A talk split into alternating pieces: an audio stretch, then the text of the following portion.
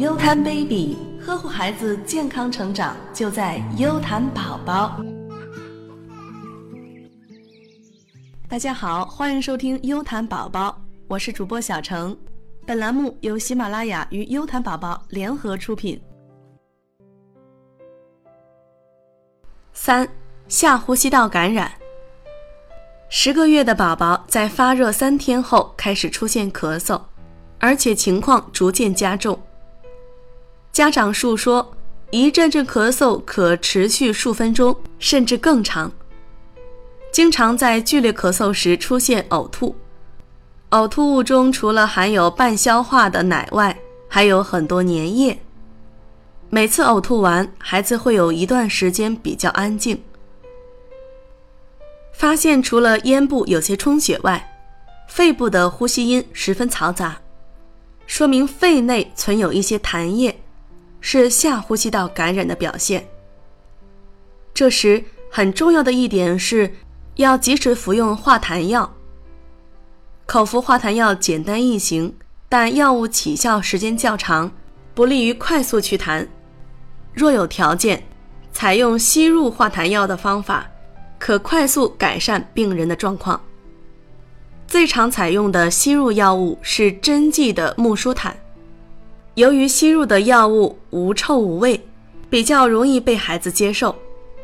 根据部位不同，下呼吸道感染可分为气管炎、支气管炎和肺炎，其病因可以是细菌、病毒，也可是。支原体等，通过血液白细胞计数及分类检查，可基本得知感染病菌的分类。辅以胸部 X 线检查，可以了解病因的程度。由于孩子咳嗽力量较弱，不易将呼吸道内的痰和病菌排出体外，造成痰逐渐粘稠，痰总量也在不断淤积。这就是孩子容易出现严重呼吸道感染的基础。稀释呼吸道内的痰，帮助孩子增加咳嗽的效果是治疗的原则。千万不要将重点放在止咳上，止住咳嗽，痰及病菌更不容易从呼吸道内排出，这将造成更严重的后果。五、异物呛入气管，孩子已经咳嗽两个多星期了。多种治疗方法都未获得良好效果，起初只是咳嗽，现在都出现肺炎了，而且一天天加重。检查发现孩子咳嗽很深，而且存在轻度的呼吸困难。用听诊器检查发现，左右两肺呼吸音不对称，右侧几乎听不到呼吸音，于是引起了医生的重视。怀疑是否有花生、瓜子等异物被孩子吸入气管。妈妈说，发病前有几个邻居小朋友到他家玩，其中一个小朋友将手中的花生喂彤彤。妈妈看到孩子吃花生的样子很有趣，也就没有出来阻止。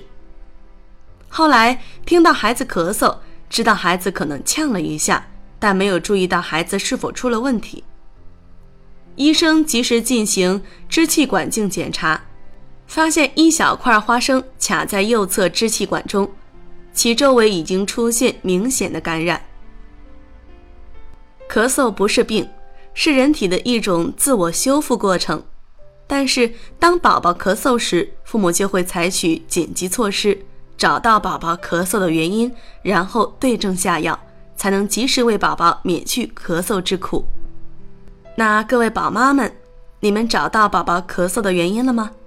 本期优谈宝宝就到这里。如果您想了解更多的知识，可以搜索关注我们的微信公众账号“优谈宝宝”。我们下期节目再见。